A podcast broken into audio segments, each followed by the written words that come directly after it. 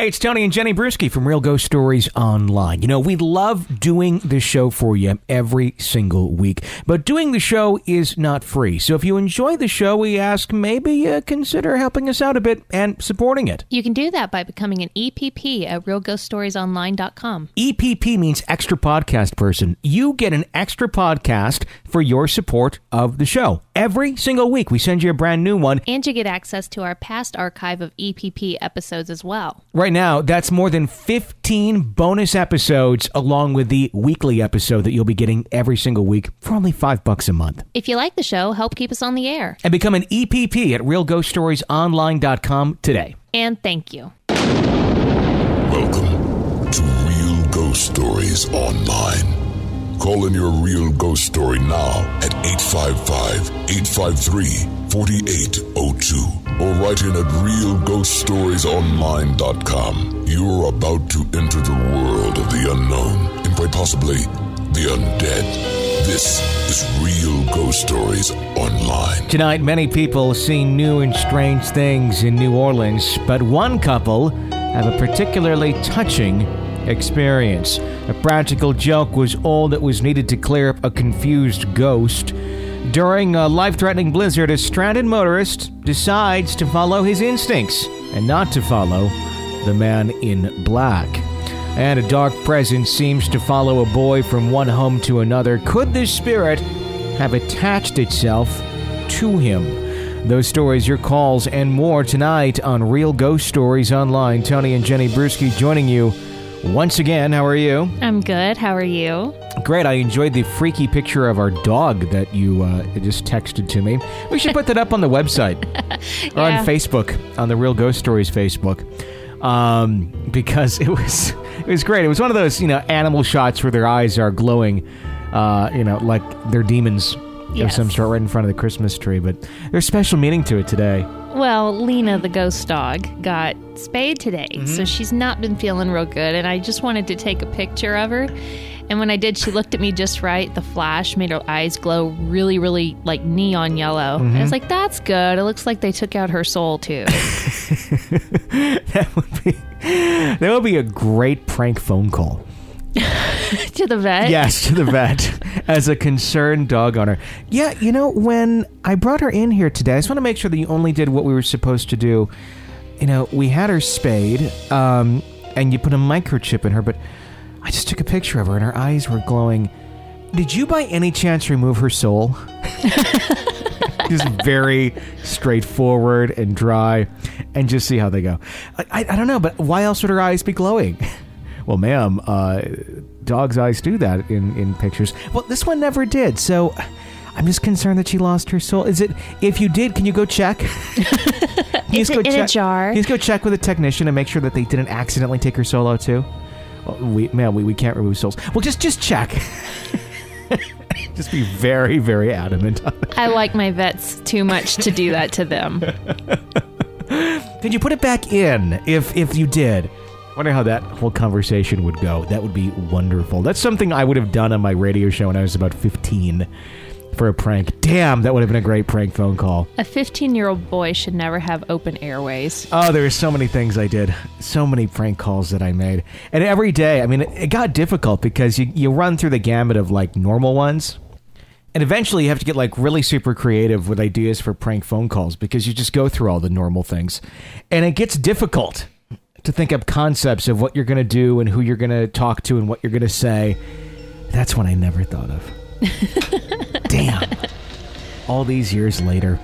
Uh, 855 853 4802 is our phone number here at Real Ghost Stories Online to uh, call in your real ghost story to us 24 hours a day, seven days a week. We would absolutely, positively love to hear it. Of course, you can always write in through the website at realghoststoriesonline.com. Let's kick off the show this evening with a letter from Sam. Sam writes in Hey guys, I'm a new listener to your podcast and have really enjoyed hearing from real people that have gone through things that they cannot explain.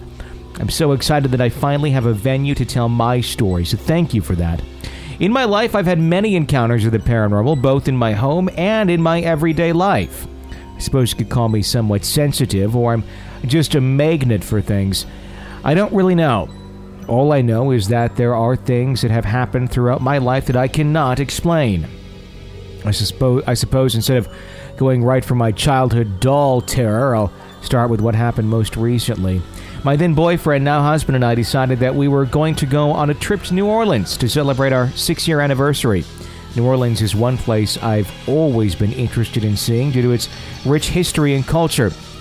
One of the first things that we did while we were there was to go on a cemetery tour with Bloody Mary Ghost Tours. She took us to many of the most active cemeteries and also told us some very spooky stories. And it, uh, and it is all fine. Then she took us to a not so well known cemetery that is usually that is usually for the locals who take care of their own dead. It was one of the strangest places I've ever been. All of the graves were either not well marked or were plastered in various home items like dolls, cups, plastic lawn items, etc. Many had caution tape and lawn chairs, and it all seemed like a new level of creepy. Caution tape? What would that be? Just to just to keep essentially the tour groups away? Well, that or just to mark off where somebody's buried. Sure. This is something you don't normally see at a gravesite, Well, unless it's a fresh one. fear, hear, hear the rest Okay. of her Okay. description of the graveyard. Okay, continuing on. Essentially, the families are the ones that dig the graves and make the markers, which is strange when you look at all the normal graves in New Orleans that are above ground and in giant mausoleums. As if New Orleans needed any more help being haunted, we add this unorganized cemetery to the mix, and you have a hotbed for an encounter with, with a spirit. To put this into perspective, we were told by Mary that if the family that buries the person does not keep up with the grave, the new person will clean out said grave and throw away their bodies. Jesus. Really? I don't know that for fact. So it's like let's say all your relatives die and no one can come take care of the grave. Oh, there's an open space. This one looks like it hasn't been used in a while. yeah. Where did they throw away the body to? I don't know. Continuing on. Human jerky. That's gross. Yes, it is. That's extremely disturbing. Why did you say that? Because I'm just trying to think of what you do with the body. Human jerky. Sell on the street corner. I know this was brought home when we looked in the dumpster and found a femur bone. Oh, Jesus. Okay, so this does happen. Apparently so. Yes. But I digress, they say. As we're walking around this graveyard and hearing the stories that she was telling us, I kind of noticed a slight burning sensation to my right forearm. I ignore it for most of the time we were walking around. However, the burning sensation increases when we begin to make our way out of the graveyard. I looked down to figure out what this pain is, only to find four small red puncture marks that look like someone who grabbed your arm and dug nails into the skin. My hand started to shake in fear, and I showed my husband what had happened. He pulled me over to Mary and showed her the marks, and she just nodded seriously and knowingly. We took a picture of the marks as proof to ourselves that these things are real. This is physical proof. I've heard g- ghostly voices, I've seen things move on their own, I've sensed things, but never have I been touched before. I'm not sure why this happened, but I have a theory or two. One of my theories as to why me and my left arm, the next day, my husband proposed to me. Maybe they were somehow trying to acknowledge the fact or something. Maybe they knew something. What do y'all think? I have many, many more stories for you, and also I have stories from my husband and his family who always seem to have some sort of spiritual encounter happening. Thank you again for your wonderful podcast. I hope you enjoyed my story, Sam. Uh, I don't know if they could sense that he was going to propose or knew that was his intent, but either way, something wanted your attention, and that's just creepy. I, I wonder why they wanted your attention, though. Maybe because they could sense that she was more sensitive and that she, out of probably the whole group, would be the one that would pick up on that. Were they warning you about the proposal? I think they were just like, we're here, you know, just I could kind see of that. like making a grab at proving their existence. Okay. That's just disturbing about it. I'm still kind of stuck on that they dig other people up and move them out. Now, I don't know that that is fact. We're just going Sure. on what Sam says. Sure. And I have no reason not to believe her. Like limited room in these cemeteries and they're like hot properties. It's like a well, one of the things about the New Orleans area is the water table is very high. That's Sure. why most of the graves are above ground. Yeah. So I would imagine that there probably is a limited amount of space. for ground burial. That or Yeah. any kind of, Yeah. you know, preservation of the deceased loved one. Creepy. Wonder if someone else can enlighten us more on that. If that's true, maybe confirm it or debunk it if that's the case. But I don't know. Uh, that's that's disturbing. I'm not saying that this is in any way a, a fake story. I'm just disturbed. Yeah. Yeah. That's that's all. Uh, 855-853-4802 is our phone number. If you like the show, tell a friend about it if you would. Share a link on Facebook or Twitter to our show. Tell your friends you enjoy it. Maybe share a link to a favorite episode or something like that. All, that- all that stuff helps us grow. It helps other folks know about the show, brings in more listeners, and we greatly, greatly appreciate the support. Uh, Dean writes in, before I start my story, I'd like to tell you a bit more. I had my first encounter of a demon at the tender age of four. Thought it scared the hell out of me. It also stirred up my interest in the supernatural at an early age. My grandmother and I were very close, even being my best friend, for she was always there to answer any question with truthful sincerity. Many years ago, my grandmother had a near death experience and told me about it when I was quite young. She told me she, being Catholic, was given her last rites from a priest, but after traveling through a long tunnel, was told by her loved ones that she couldn't stay. So she returned, telling me years later, adding to the story that there were two things she learned, along with the joy and happiness she felt. She was told to go to church and read. So I, at an early age, began to read anything and everything, and in by my early teens had established a strong relationship with God. Needless to say, I've become very spiritual through my years and have developed a deep compassion for those who have died and are earthbound for whatever reason. Now, my story. Just recently, I had an experience, one I'll never forget.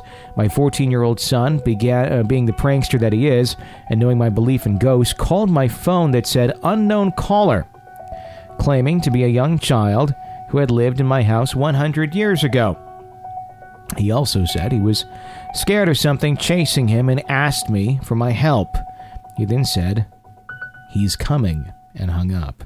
Minutes later, he calls again asking for my help again. I told him to run to the light as fast as you can and not to worry about whomever was after you. Just want to pause for one second. Could you imagine if you were in a public place and you happen to be overhearing someone having this conversation? I'm going to do this the next time we're at a fast food restaurant. I love that the dad played along. And he was like, okay, well, then go to the light, you know? I'm gonna I'm gonna do this next time we're at a restaurant. Like, Hello, oh my god, it's that dead child. Go to the line and make it just just loud enough, not like yelling, but just enough so I know the person who's kind of creeping in on the conversation and the booth next to us is hearing the whole thing. Just don't do it at a restaurant I want to go back to. Okay? Hey, that's how we can like make sure we don't go back to restaurants again that we know are bad for us. No. do it at every fast food restaurant in the city. Continuing on, I then told him he would find his mother and all his loved ones waiting for him. He once again hung up the phone. I then immediately texted my oldest son to share what had just happened. He responded with his text, and before I could respond back, there were words already typed. Why the phone?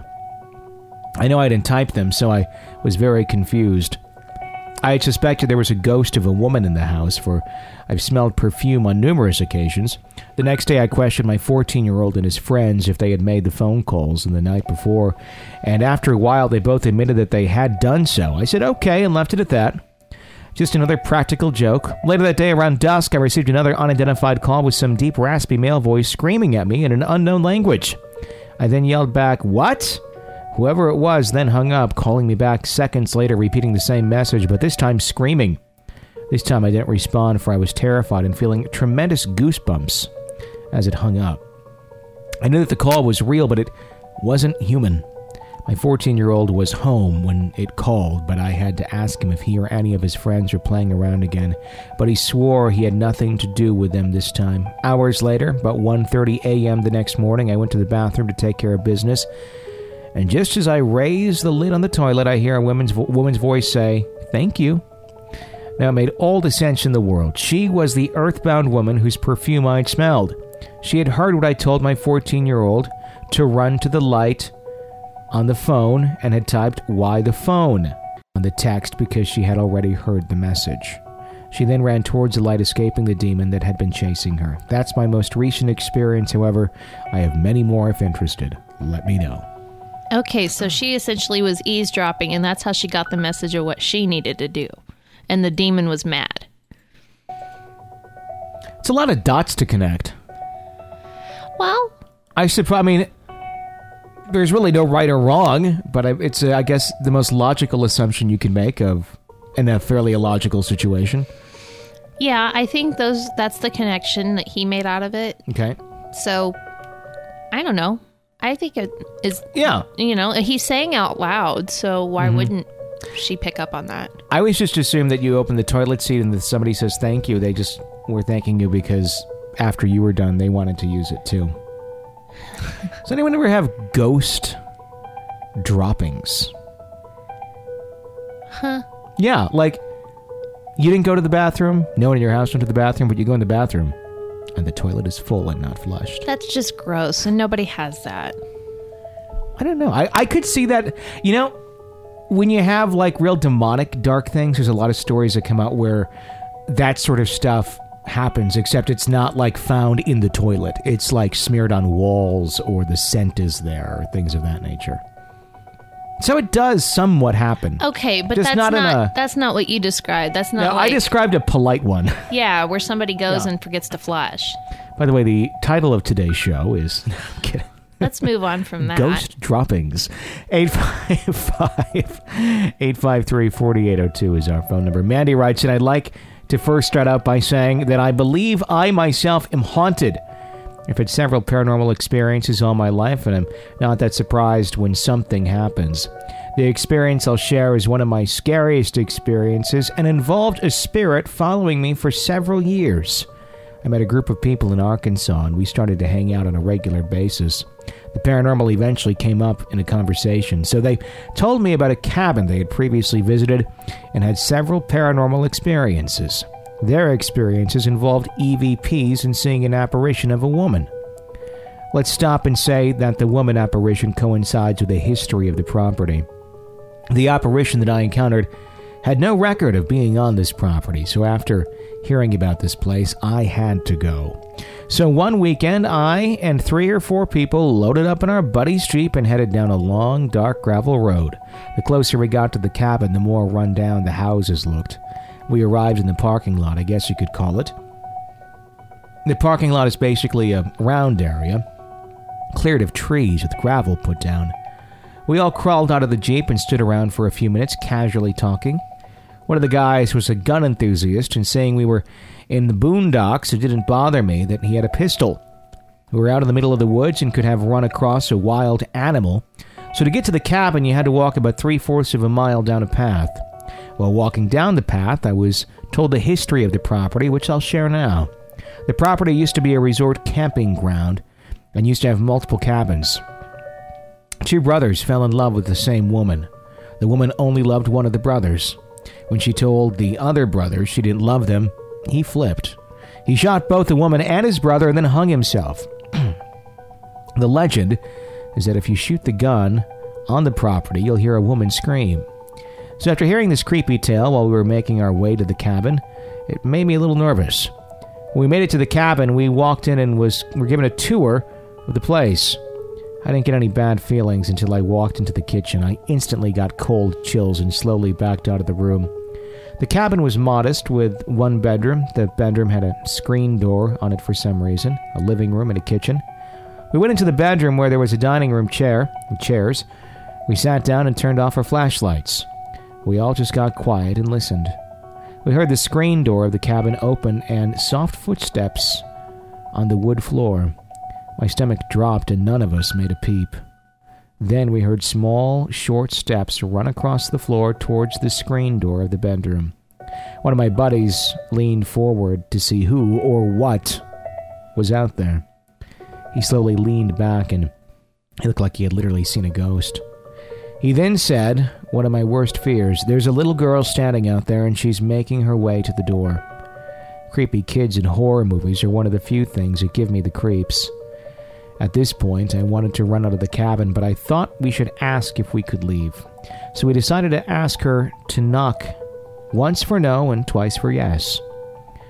One of the guys asked, and we only heard one knock. I asked if we could leave and were sorry for disturbing her. She knocked once, and then a few seconds later, we got a second knock.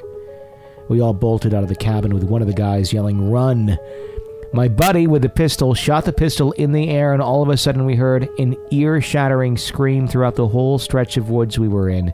It sounded like it was in surround sound. We ran to the Jeep and sped off. I was told that the little girl had never been seen at the cabin. I thought it was because I was the only girl there. Maybe it was a woman's presence that brought the girl out.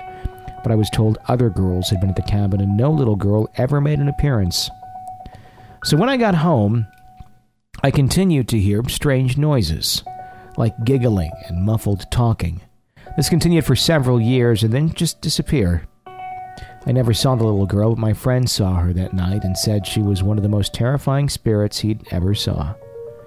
He told me she looked like she was waterlogged, maybe from drowning, and her face looked like it had been cut off and then sewn back on in pieces. I feel this was more of a negative energy taking the form of something innocent. I'm not sure, but it was one of the scariest things I've ever experienced. I wonder why it would follow her for years and then leave. Maybe it found somebody else to follow? Yeah. Um, sometimes maybe, I mean, it, she didn't really allude to how you know the reaction was when it would make itself known. I could see a spirit just getting frustrated eventually if it's not getting a, a reaction or, or giving into it mm-hmm. and really giving it the recognition that it wants just moving on, especially if it's like a demonic force or a demon or something that kind of had the negative feeling to it. Yeah. Of, okay, at some point, this is going nowhere. I'm just going to go after someone else. If they're limited, you know, to one person at a time. Sure. I don't know. I don't know. Just a thought. 855 853 4802 is the phone number here at Real Ghost Stories Online. If you would like more Real Ghost Stories, please become an EPP. That's a way that you can not only get a bonus episode of the show every single week, but you're also supporting the show and keeping it alive. Without the support of our EPPs, this show would not be continuing on. So if you enjoy the show, you like it in all the shows uh, every single day, Monday through Friday of the week, please support the show. You'll get those for free, of course, but you'll also get a bonus episode for the weekend, tied you over with some of the best ghost stories that we get in every week on that EPP episode. So please become an EPP. You will not regret it. I've heard nothing but good things from EPP members. Honestly, I've had nobody ever complain. It's always, we absolutely love these stories and look forward to the EPP thing every week. So sign up for Real Ghost Stories online, click Become an EPP, five bucks a month, and you get all those extras. Uh, let's go to a caller at 855 853 4802. Hi. Hey, guys. Uh, this is Sam here. I wrote in uh, yesterday, actually, and I've been kind of marathoning your episodes. Um, and it just got me thinking about my past uh, stories. And I wanted to share another one with you. Um, this one happened at uh, the, the college I went to. Um, I won't say college because I'll tell you why later, but um, this particular story starts when I was a freshman in college. And in orientation, they tell freshmen the story of the ghost Maggie who haunts the hallways of the biology building. And, you know, I figure they do that just to scare all the freshmen. So I really never paid any mind to it. Well, fast forward to my junior year, and I had recently got a job in the lab of the biology department. Biology is my major. And I usually will take care of any of the needs of the students or and I clean beakers and I'm usually there at night by myself till pretty late. Um, never bothered me. But this particular time, I had, you know, kind of weird feelings the whole night. I was by myself and I was in the back cleaning speakers and listening to my iPod and just kind of minding my own business. When all of a sudden, I get this weird feeling, a feeling that has been familiar to me. It's like a sinking in your stomach and the hair on the back of your neck just stands on end. And all of a sudden, I hear this whispered, hi. It was really quick and it felt like it was right in my ear and it had to have been pretty loud because I was wearing earphones. I rip, turn around and I rip off my earphones thinking, okay, somebody's talking to me, but there was nobody there. And I run around trying to find somebody, and the hallway runs in a big circle. I run around, and I'm the only one on the floor. There is nobody there. Terrified, I call my then uh, boyfriend, and I'm in tears, and I don't know what to do because I have to go back in that place, and I have to go grab my keys, which is still in the back of that building. Well, this is where the story gets kind of interesting. After that whole incident, um, I don't really tell anybody, but after the incident, my boss later tells me about these boxes that are on the top shelf above all of the beakers.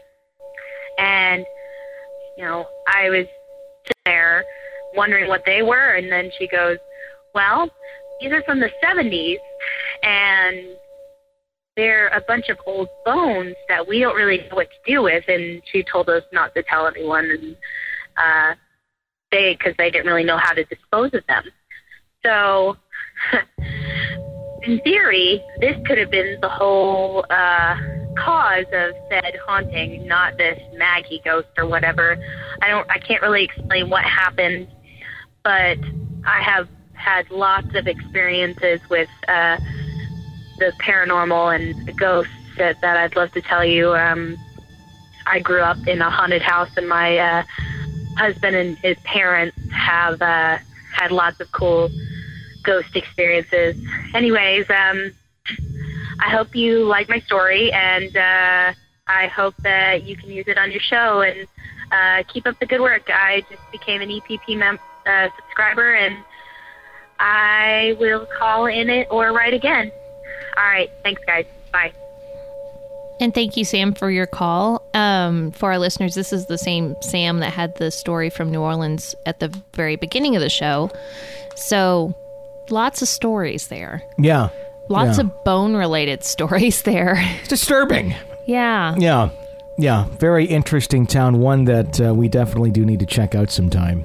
Yeah, I think so. And uh, maybe take a bone or two back for a souvenir. Or find a not. dumpster somewhere. Yeah, You know? Why right. not? Look what we brought you girls. All right.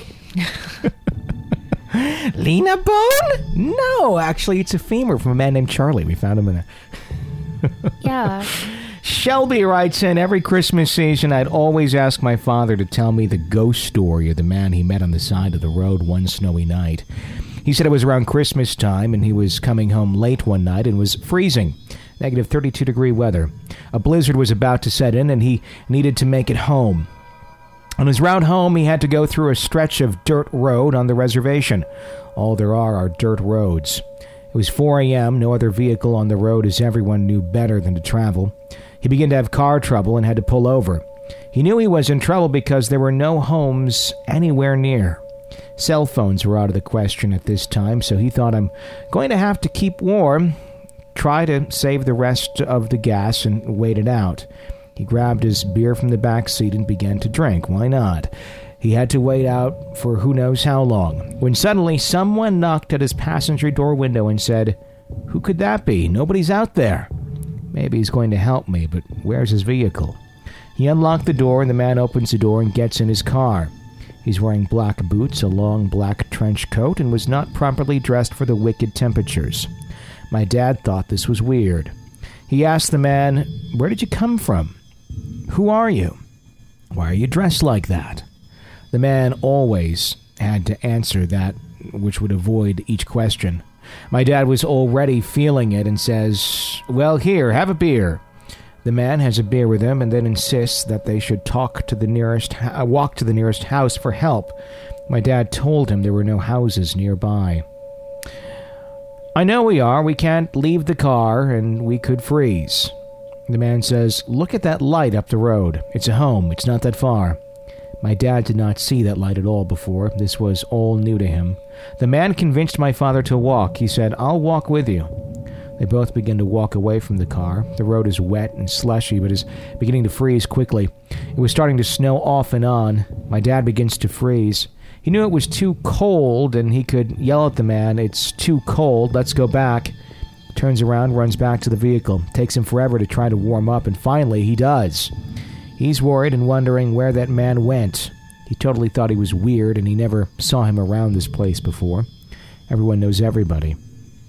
My dad fell asleep for an hour or two. The sun was up, and he woke up to someone knocking on his window. It was some help. He made it through the night. He got out of the car and was still wondering where that man was that he went with, too.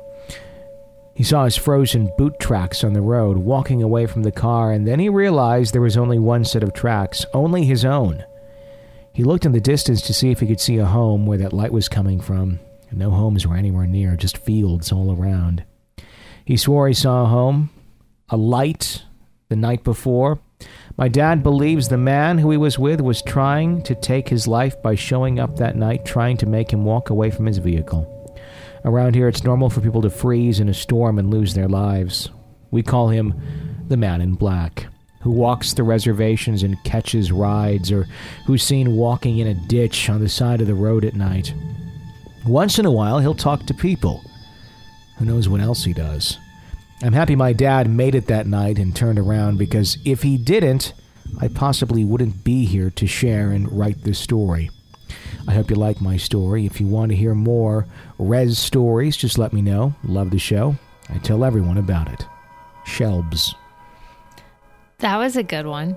Yeah. Could you imagine trying to walk across the frozen nowhere to get a house that's not even there? No, no, I really can't. I cannot contemplate that one at all. No.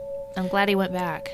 That's interesting. I mean, normally when you hear ghost stories like that, you hear them and you think, "Oh, this is uh, you know someone trying to to help you Mm-hmm. and trying to do something good."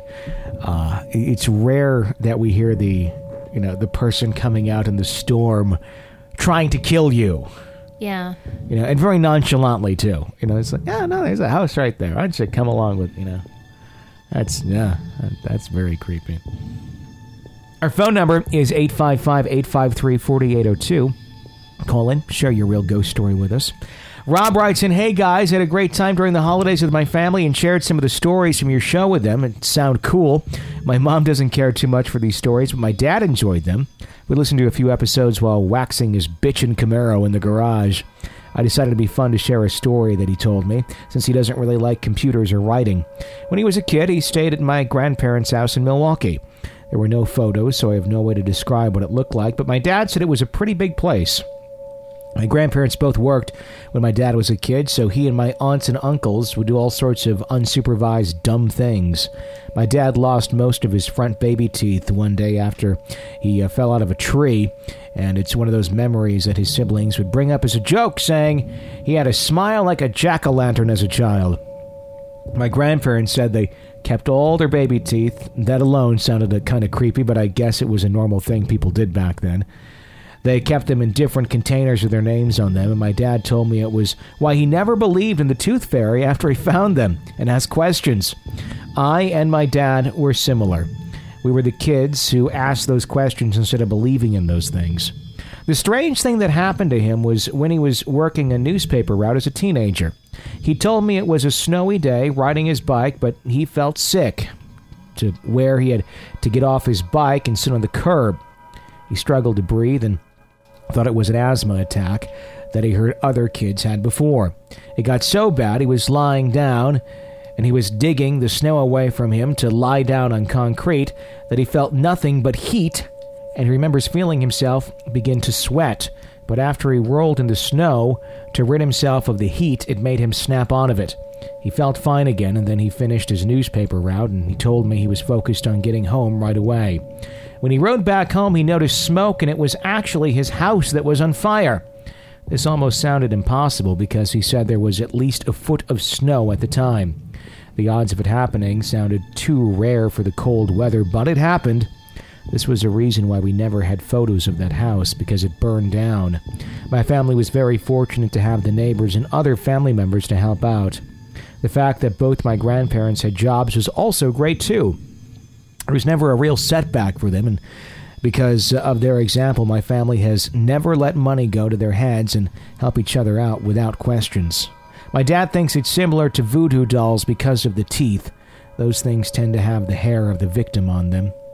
He's never experienced the same sensation or anything similar since.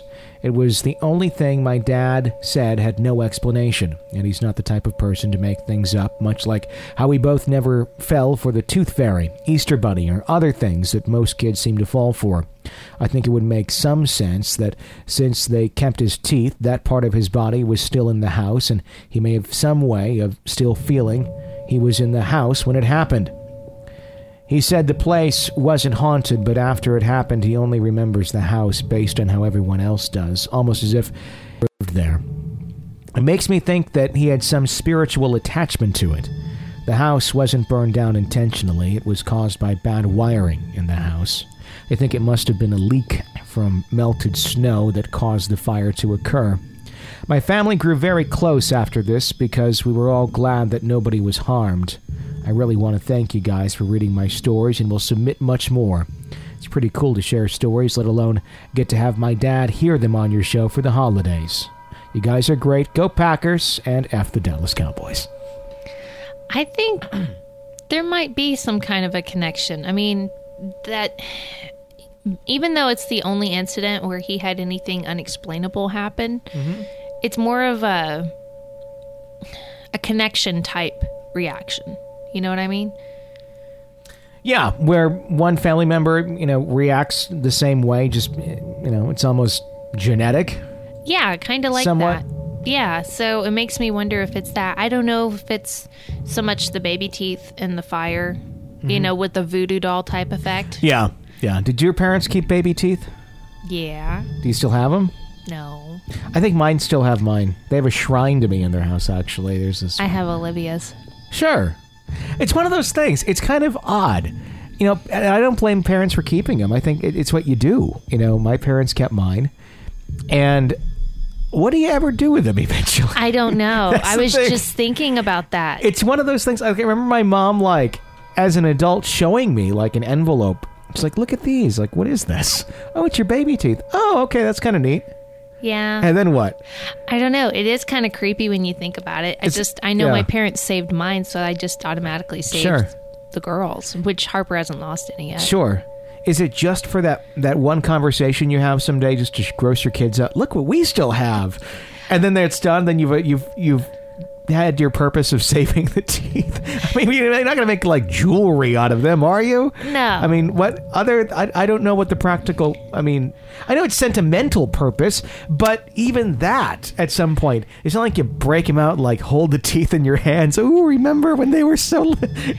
No, but it Uh, you know, it's it's like it's really hard because it's almost like throwing away a part of your child. Sure. And it's throwing away a part of their babyhood. Not No, that it. it's wrong to throw them away cuz you're right. There's no practical use Yeah. for child and baby teeth. What I I think is kind of cute is saving like a lock of hair from when they're little, uh-huh. like in a scrapbook or something, and then when you know that you can take a look at and like you know put rub your finger on, and when you're looking at a, a picture of them as a baby, Yeah. and like oh that's cute, you know you feel that little softness, and just, it kind of brings you back.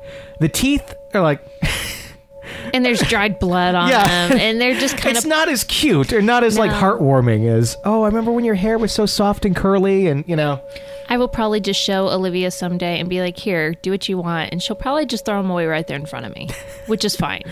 Probably. She's kind of like that with things.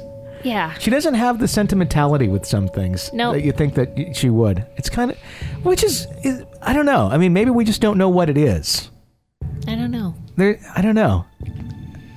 There, there's some things she'll hang on to. You're like, why? And then some things that you really think she'd want to hang on to. It's like gone. It is. It's Yeah. very much like that. Or she'll make the, you know, she'll, t- she's the queen of writing on post it notes little tiny Yeah. messages, and she wants you to save every single one. Yeah. It's like, I drew you a picture. It's a circle. it's a like, scribble. Like you're eight. I Yeah. mean, when you uh, when you're two, that's that's quite an accomplishment. It- yeah. At eight, yeah. But I, I actually I saved a lot of her stuff that she's handed me over the years. Yeah. I have it in a box back over here. I have a box too. Yeah, so I didn't save every single one of them, but I saved a good deal. That's good. Sammy writes in, uh, hope this email finds you well. My name is Sammy. I'm a photographer located in Columbus, Georgia. I'm a newbie to your podcast, just discovered podcasts, honestly, and you're my first subscription. Well, thank you. I'm writing in a ghost story, one of many, which I may write a book eventually based on the eyewitness accounts of the happenings on my family's property. Here's my biggest encounter. Enjoy. I grew up on my family's property in the town of uh, Talbot County which uh, has been around since the early 1900s. My family's land was once the site of Native Americans and a site of a hanging back in the sl- slavery days. My grandparents raised 13 kids in a hand built cabin styled house. He supported his family with a barber shop also on the property, of which he built himself. Well, there was a lot of history on this land, of which haunted generations of my family. When my mom divorced my dad, we moved back in with my grandparents in the early 80s. We remained there until she remarried a soldier in the early 90s. My first ghost encounter happened one evening while visiting my grandparents. I and my mom shared a room, and I slept on an inflatable mattress. I woke up abruptly from a nightmare to this weird breathing in my left ear. The air was heavy and I could not move. I remember looking around the room and seeing my mom switching between news channels following the Desert Storm updates as my stepdad was a part of it and she worried. As I struggled to move, I realized there was something else in the room a dark hooded figure without a face or limbs. Where his face was supposed to be, there was pure darkness. I instantly started praying, which came out as a whisper, if not at all. It eventually melted into the background as I regained my ability to move. I never told my family my story because my grandmother would always tell me that the devil would get me if I was bad. And if I told anyone, they would probably say I did something wrong and force me to go to church. Years passed and I encountered the shadowy being a few more times, but it seemed to follow me from home to home, a characteristic that typical ghosts don't have. Even the in, even to El Paso, it followed me. One day we had a family get together at my grandparents' house. As it got darker, they discussed sleeping arrangements, and they all refused to sleep in the one particular bedroom. It wasn't long before they started talking about the shadowy figure that they had all encountered when sleeping in that room. They described it as a faceless grim reaper that drifted like a lifeless doll on strings across the room to their bedside. It would lean over them and breathe on them as they shivered in terror. Helpless and unable to call for help, my heart raced when they described the same encounter I had, only they didn't pray and the beings actually attacked them. It was a relief to know I wasn't alone, but also frightening to know that it wasn't a dream. I discovered what the shadowy beings were when I took a ghost tour in Savannah, Georgia. The guide talked about hags, dark shadowy beings that are attracted to that are attracted to sites with a dark past that seem to enjoy following people home, giving them nightmares and feeding off their energy. I still experience what I now know as sleep paralysis, only I'm smart enough to not look around the room now.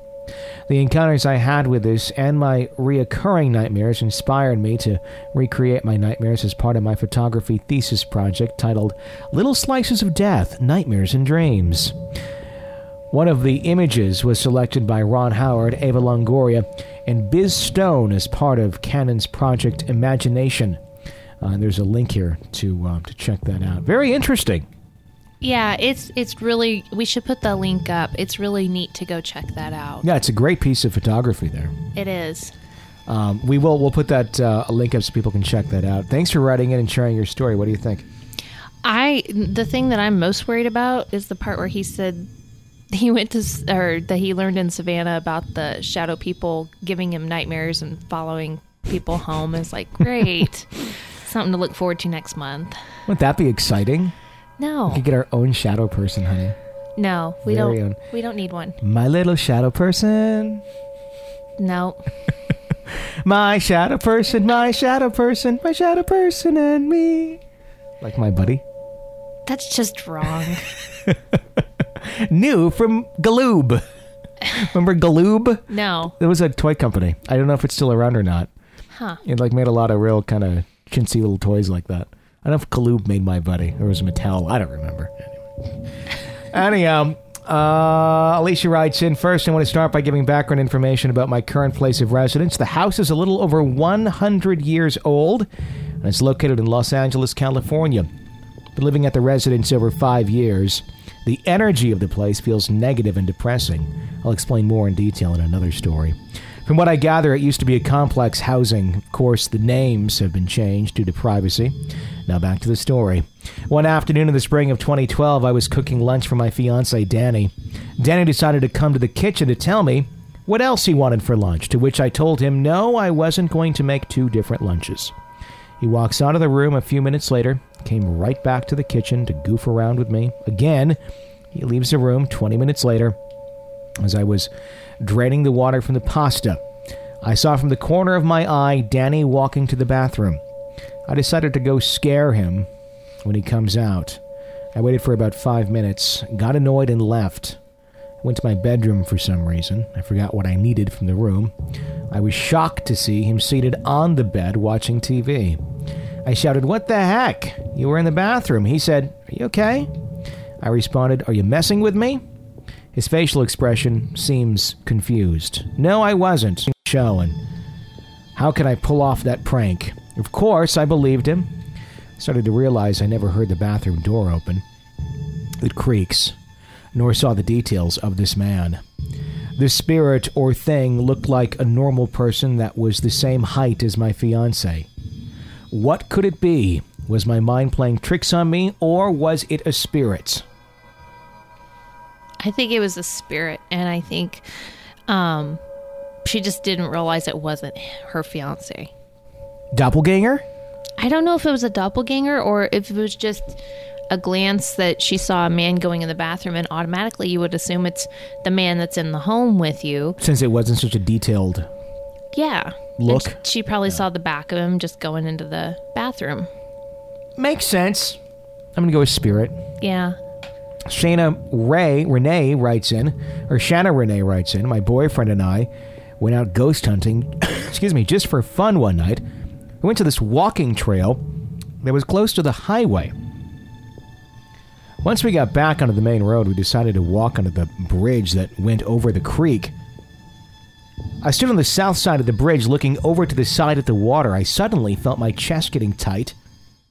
I was starting to gasp for air. I felt something around my neck like a noose. It felt like I was being hanged. I didn't know what had really happened when we were there. Once we got back to my place, my boyfriend was talking to someone who was also into the paranormal, and they said someone hung themselves on that bridge. I'm not sure if it's actually true, but it does fit with what I was feeling on the bridge.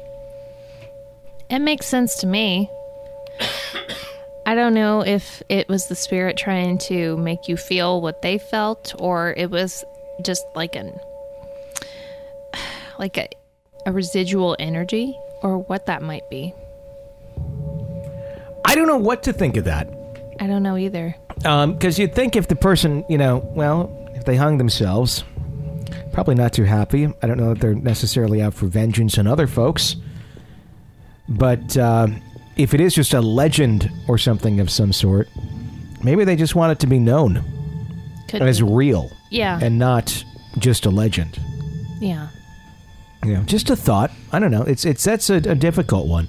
The phone number here is 855 853 4802. If you'd like to call in your real ghost story, or of course, you are always welcome to share your real ghost stories with us through the website at realghoststoriesonline.com 24 hours a day, seven days a week. And if you like the show, well, by golly, consider supporting it and keeping it on the air. You like the word, use of the word by golly? By golly. Yes. By golly. Uh, that $5 a month donation keeps the show going, and and you get a bonus episode every single week. If you do it for the full year, that's uh, 52 bonus episodes because there's 52 weeks in a year. 365 days and 52 weeks in a year. How many feet in a mile? Well, if you divide those up into two 12 months, shall I say their names for you to hear? No. That's just how I remember the days of the year and how many weeks and the months. A first grade song taught to me by Mrs. Lauber. And you skip over my question. What was your question? How many feet in a mile? No clue. 5,280. See, you're the one who got A's. I just paid attention in first grade and stopped after that. Got you pretty far. Worked out pretty well, actually. Yep. Ah, yes. Until next time, for Jenny Brueski, I'm Tony Brueski. Thanks for listening to Real Ghost Stories Online.